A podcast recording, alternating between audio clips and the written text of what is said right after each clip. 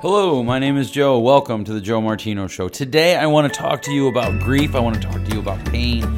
I want to talk to you about how do we process negative emotions. Uh, when this episode goes live, it will be one day, one year plus one day that a very dear friend of our family died at 30 years old, five months after she was married. I want to talk to you about those feelings because I know our family isn't the only one that's grieving. I know that many people are grieving. I know that many of you are hurting. I know that many of you are struggling with different feelings and you're not sure how to process them. So let's kick it off and let's talk about that. You're listening to The Joe Martino Show, a podcast dealing with all things emotional, relational, and human nature. Joe is a licensed counselor in the state of Michigan specializing in relationship therapy. He is also the author of the book, The Emotionally Secure Couple. All advice offered in this episode is offered for educational purposes only. Enjoy the show. Okay, I want to talk to you about something that nobody wants to talk about grief. Grief and pain. Let's just talk about that. April 2nd, 2018, I was at the gym. I was walking out to my truck from the gym. It was a parked I was parked all the way across the parking lot, so I probably had about a 400 yard walk, maybe 500 yards. And my wife uh, sent me a text that said Marissa's passed. And that's painful. And it was a loss. My children felt it. Uh, she was just integrated into our family. I feel it just sitting here talking to you. Uh, you don't know this, but I've recorded exactly one minute, 44 seconds of audio, and I've been at this for quite a while, stopping, highlighting, deleting, editing, because it's just a kind of a jumbled mess coming out. Her family, five months earlier, we sat at a church here locally, and we watched her walk down the aisle we watched her say "I do." We watched her husband Jason say "I do." Uh, the what's strange to me, of course, is the things that you remember that are not what you would normally consider, right? So I don't. I remember her walking down the aisle. I remember her saying her vows. I remember Jason standing there. I can kind of remember what he was wearing. I remember what she looked like in her dress. But I remember her dad. I remember walking out, seeing her dad, seeing this giant smile on his face. Of course, little did any of us know that within just five short months, 150 days, she would no longer be with us. And now it's been a year. This June will be 17 years since my mom passed. And I can honestly tell you, there probably isn't a day that goes by that I don't think about her. 17 years later, or 16 and almost, you know, 17, I still think, oh, I should call mom and tell her that. And then I can't. So, what do we do with grief? Grief is a universal language. We all know grief. We recognize grief. We see it.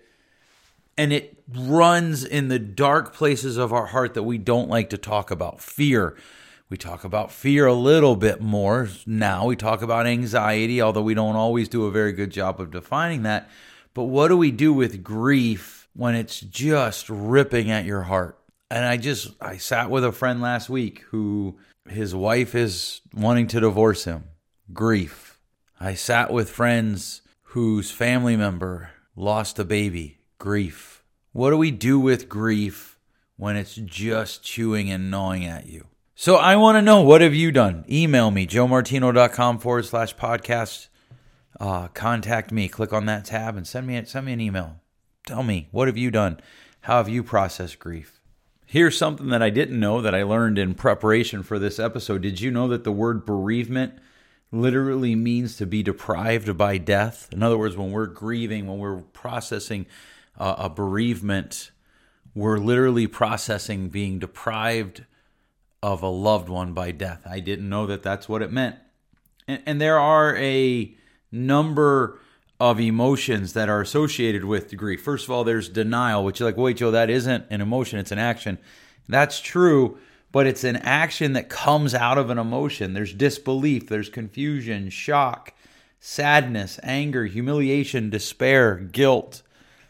Ultimately, there's some sort of acceptance, there's some sort of new beginning, But one of the most difficult aspects of grief is there's no real playbook. People think it should go quicker than it does. People think that it should be easier than it is. So, this assumption, this idea that it should be easier than it is, coupled with the fact that not a lot of people talk about it. Nobody taught me how to grieve. Nobody taught my parents how to grieve. You know, my dad uh, was in his 50s when his wife passed, my mother. Nobody taught him how to grieve that. Nobody taught my brother and my sister. Nobody taught Marissa's parents how to grieve the loss of a child. And yeah, there are support groups and there are there is counseling and obviously I am all for them. But you have this we we all tend to think it should go quicker than it does. We all tend to to think that we're doing it wrong and then on top of that we have no idea what it looks like to do it. We have a bunch of assumptions and they run a story in our head and we have feelings that we don't think we should have or we're not sure we, that we should have or we're convinced prove that there's something fundamentally wrong with us because we have them.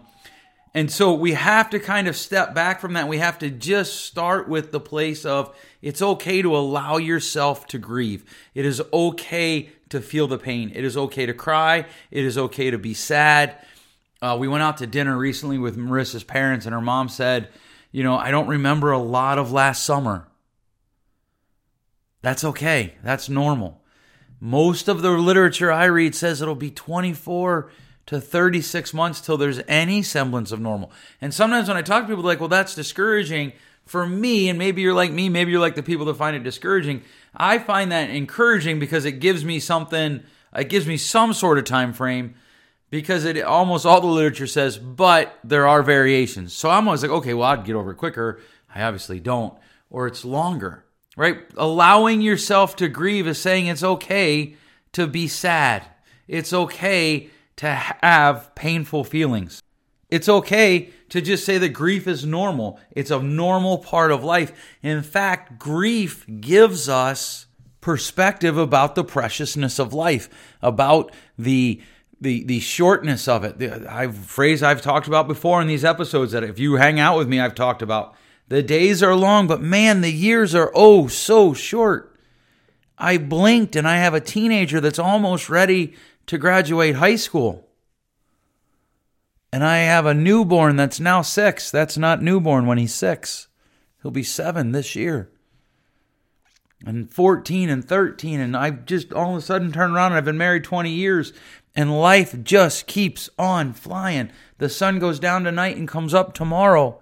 And it's okay to grieve. It is okay to be sad. It is okay to feel pain. It's okay to have snot coming out of your nose because you're crying so hard. It's just a normal part of the process. So you have to allow yourself to mourn. And mourning is the outward expression of grief. It means not hiding your grief from other people. It means that you show it to other people. Whatever it takes, mourning is the critical process that can help you lessen the intensity of your grief because it moves it. I actually heard somebody talk this week about grief, how grief helps us move through the process of the pain that we're going through. He was talking about it in the context of like relationships, rebound relationships, dating. One of the most common things that we see as therapists is people get divorced and often you know their husband their wife leaves them against their wishes and and then they kind of come out with all these things that they they knew were wrong in the relationship but they don't give themselves time to process the grief, to mourn. And they end up dating the same guy over again. I watch it all the time. They end up dating the same guy over again, the same woman over again, just different names. Or if they lose a loved one, a, a parent, a child, a, sibling, a spouse, a really good friend, they, they, because they're reminded of the preciousness of life, but they didn't allow themselves to grieve, they move themselves into busy and they force themselves into busy. And it doesn't actually help them process grief. It's a false anesthesia. It anesthetizes them to the pain, but it doesn't actually help heal the pain. And so they have to engage the, the grief process. We have to learn to engage the mourning process, which is allowing outward manifestation, manifestations of our grief. It's allowing outward expressions of the pain that we feel. So, what does it mean to grieve? What does it mean to grieve uh, to, to experience grief and to mourn. I think, first of all, we've talked about this part. You have to accept the grieving is normal. You have to allow yourself to grieve. How do we allow ourselves to grieve? Part of that is, is we don't deny it. You, you can't deny it. You have to admit it. You have to you have to admit that it's there. This is part of that brutal acceptance that I talked about last week. If you don't know what I'm talking about, look up episode 50. Uh, so, so you have to accept that it's there. You have to accept that you're grieving. And then part of it is is you have to really kind of just realize that there's different levels to that. First of all, there is the whole injustice of it all. I don't care if it was your grandma or grandpa who lived to be 105. If you were close to them and they died, that's a loss, and loss is grief, and grief is painful. And part of us feels there's an injustice to that. I think it's wired into our DNA. It's it's there when we're born and it grows as we grow. And we have to accept that there's an injustice to it. If you study the grief process, one of the stages is anger, and I believe that this is one of the contributing factors. There's an injustice to it. Certainly, if it's your spouse, if it's your child, if it's somebody who's young, air quotes around that, there's an injustice to it. There was an injustice to my friend dying last year. The truth is, there was an injustice to my mom dying at 57 there's an injustice to death that we have to address. And part of our society, we've kind of embraced this eat, drink, and be merry for tomorrow we die mentality, and it isn't working. It's actually biting us in the butt because there has to be more to life than just this running around the planet. And that's where the injustice comes from. And we feel that injustice, we're going to be angry. That's why it's part of the grief process. So we have to embrace that entire aspect of it, right? There's the whole five stages of grief that people talk about, the counselors, psychologists talk about. Sometimes you'll hear seven. My problem with that is, is they're not uh, lockstep. They're not consecutive. They're not sequential steps. And a lot of people, because that's how they're presented, that's how they feel. But the reality is, a little bit of denial is, is healthy. A little bit of denial helps you move through. It does numb the pain, but you can't deny it to the part where you pretend it didn't happen. And so sometimes there's just a denial where you just want to argue about it. You want to fight with it, the pain. You want to push back on the pain. And you have to accept it that the pain is there. You have to accept all that comes with it anger, tears. Some days you'll be really good and you might even feel guilty because you had a really good day and you're like, it's too soon or there's something that you that, uh, that was your loved one's item and you don't want to move it you don't want to put it away it has no real use. Maybe their shoes or perfume or a necklace or just anything and you don't want to put away and you'll feel guilty about that. Guilt is part of the grief process often. That's okay. Think about it if if let's just say I have a sibling or two siblings that are struggling with having children and I have four I can grieve for them and I'll probably feel a little bit of guilt. And that's okay. Feeling guilt because of some fight that you remembered having. I for a long time I remembered when my mom died for a long time there was an argument we had on the phone probably 2 years before and I remember like just with all sorts of guilt. Now, my mom knew I loved her. I knew she loved me, but there was this fight. It, it existed. And if I deny that, I'm in trouble because it's going to gnaw away at my insides, which is another part that we have to accept. Faith, excuse me, grief can shake our faith. Grief can move your faith, it can rattle it. Whatever your faith is, when you experience grief, you can be tempted to abandon all of your normal moorings. You can be tempted to abandon all of your normal moral bo- bearings, all of your normal moral moorings, you can be tempted to abandon them.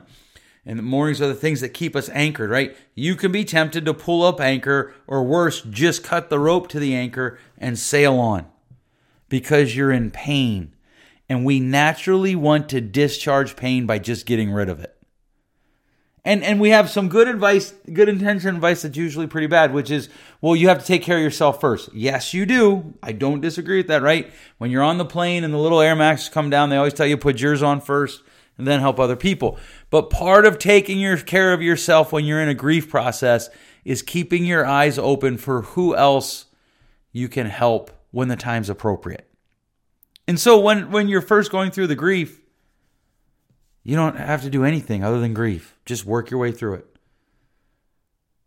But if all you do is allow your grief to turn your eyes inward, you're in trouble. So you want your grief to help you expand what you're looking out at. How do you help other people? Maybe not even related to your grief. Maybe there's somebody in your community that you know needs some clothes and you have them in a bag that you were going to take to Goodwill. You give them to them. Something that simple. Maybe you just buy lunch for somebody at a restaurant without even telling them. Something that simple. But just looking for how you can help other people, how you can help mentor other people because one of the one of the hard parts of life is that if you look at a person's life there's almost always some aspect of grief coloring their life when we first started this podcast i was talking about the more severe aspects of how grief colors our life the loss of loved ones the loss of close friends but often there's grief from a varieties of ways uh, excuse me a variety of ways about 14, 15 months ago, we had to put my dog down. I wept like a baby. Now, is that the same grief as losing my friend? Absolutely not. But man, it was still painful. Wasn't the same kind of pain, wasn't the same depth of pain, but it was still painful.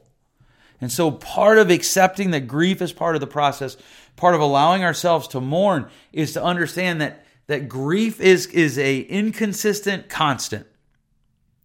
It will come with waves of pain and you won't even know why. You might just be sitting at your desk and suddenly you want to cry. There will be times I will literally be just driving down the road and I will still get misty eyed or want to cry thinking about my mom. And so I need to turn that pain and allow it to cause me to look outward a little bit.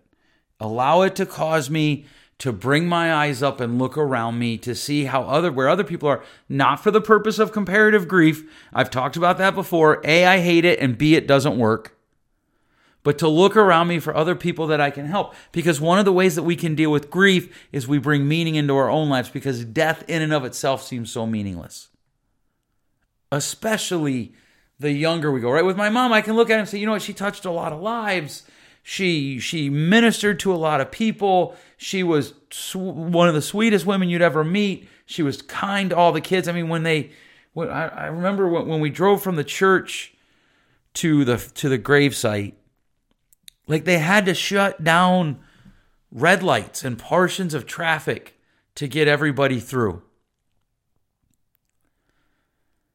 So she had there was meaning, but there wasn't any meaning in her death. It was a comedy of errors by the doctors and a disease that like one in a gazillion people get. And so there wasn't a lot of meaning that, but as I turn that pain and that grief to look outward, I can find meaning. So I can sit with people. And you know what? One of the things I learned is that the people who were most helpful and beneficial to me when I was grieving, they didn't say anything.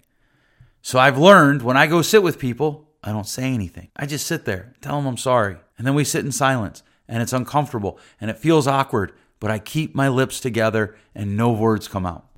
Which brings me to one of the hardest processes in grief. There's no timeline and nothing will ever be the same again. There's no timeline and nothing will ever be the same again. So let's deal with the no timeline first. A lot of times when I talk to people, you know, they'll think they're doing well, especially like in the first two to three years.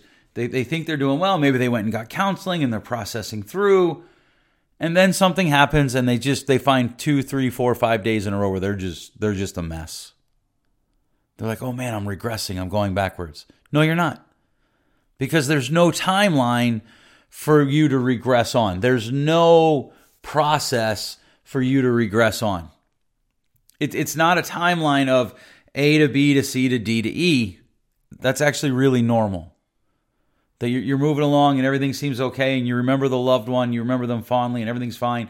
And then there's one or two or three or 10 or 15 days where you're just bawling. And it's snot nosed, or maybe it's three hours or 30 minutes. Whatever it is, there's no timeline to it. And that's okay. You're not a machine, right? I have literally 10 feet from me while I'm talking here is a motorcycle. That's a machine. You put gasoline in the tank, it explodes with the spark plug. That creates energy. The energy turns everything, and the wheels go.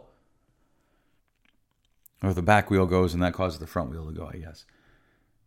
That's a machine. What goes in causes a delineated process to follow. That's not humans. That's not us. You're not a machine. There's not some timeline where you have to follow through on grief. And sometimes I meet people and they're sad and they're like, I just shouldn't be this sad. Well, this is a, rel- really subjective measuring stick. What does this sad mean? Like, who gets to determine that? Is that written somewhere and I didn't know it? There's no timeline. There's no four steps and you're over grief. Because, and this is the second part of what I said, nothing will ever be the same again. And because nothing will ever be the same again, you never know when you're going to be reminded of your loss. In a year, so many things have changed around our office. Uh, one of the things that changed, my wife was like, wow, Marissa wouldn't even know this part of our business. And that brought up a whole wave of grief.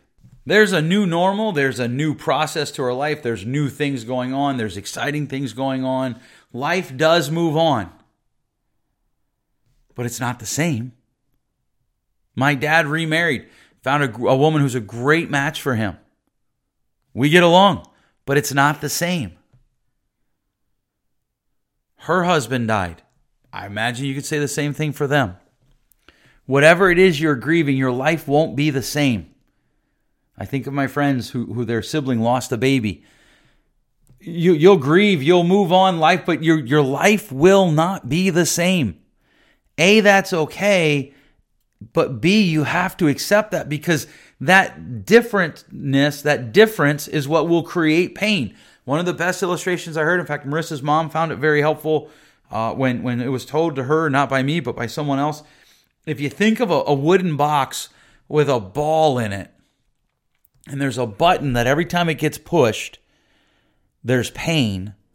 When you first experience the loss, the thing that you're grieving, the, the ball or, or the rock in, inside the wooden box is big. It's almost as big as the box. So it hits the button a lot. Right? Pain, pain, pain, pain over time, the size of the ball, the size of the rocks gets smaller. But still, every time it hits the button, you feel the same intensity of pain. Maybe for a different duration, maybe not as long, sometimes longer than you would think. And there it is because nothing is the same. Nothing. My mom was supposed to meet my kids, and she never did. My kids were supposed to meet my mom, and they never will. Not here on earth, at least.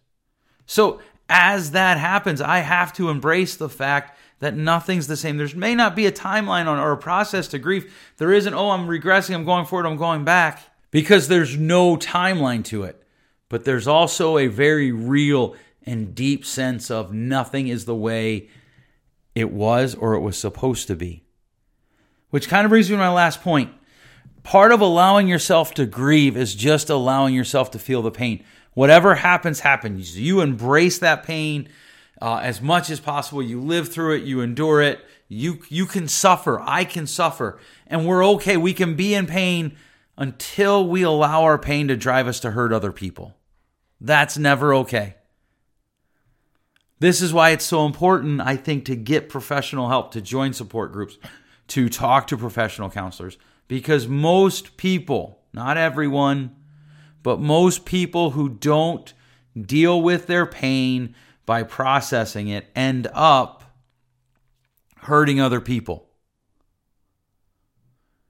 And one of the dangers is we're, because we just want to discharge the pain, we don't give ourselves time to move through it.